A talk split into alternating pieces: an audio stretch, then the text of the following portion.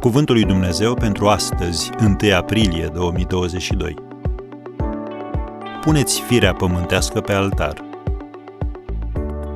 Dacă ne-am zidit un altar ca să ne abatem de la Domnul, Domnul să ne ceară socoteală. Iosua, capitolul douăzeci și doi, versetul douăzeci și trei. În Biblie, altarul a reprezentat un loc de jertfă sau un loc pentru arderea tămâiei.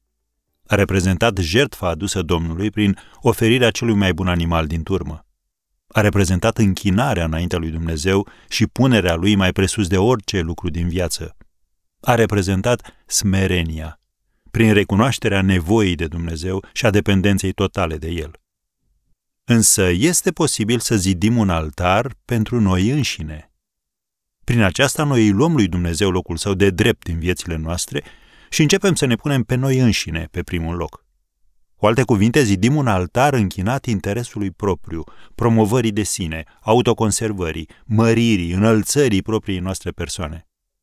De aceea Domnul Iisus stabilește următorul standard pentru ucenici și este un standard înalt. Dacă voiește cineva să vină după mine, să se lepede de sine, să-și ia crucea și să mă urmeze. Matei șaisprezece, versetul douăzeci și patru. Crucea ta are un singur scop, și anume acela de a-ți răstigni propriul eu. Apostolul Pavel scria în Romani opt, versetul treisprezece, dacă trăiți după îndemnurile ei, adică ale firii pământești, veți muri, dar dacă prin Duhul faceți să moară faptele trupului, veți trăi. Am încheiat citatul.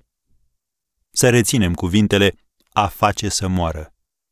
Trupul tău sau eul tău, firea pământească, nu se va supune și nu va muri de bunăvoie. El trebuie răstignit în fiecare zi. Și puterea de a face lucrul acesta poate fi accesată numai petrecând timp în rugăciune cu Dumnezeu și înnoindu-ți mintea constant prin cuvântul lui Dumnezeu. Așadar, astăzi, alegerea îți aparține. Pentru a zidi un altar închinat Domnului, trebuie mai întâi să-ți pui eul pe altar. Ești pregătit?